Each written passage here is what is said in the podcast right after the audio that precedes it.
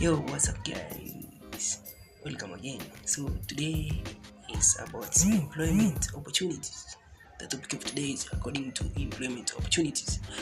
Uh, youth, according to the level of education that they have.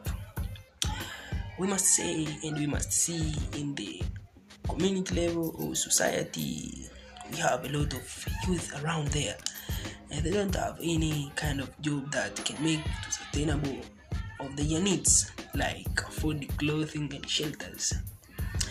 So this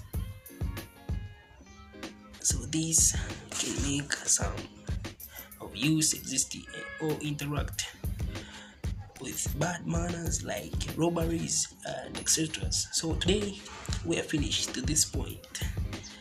Thank you guys. Welcome again. Stay tuned on friday play another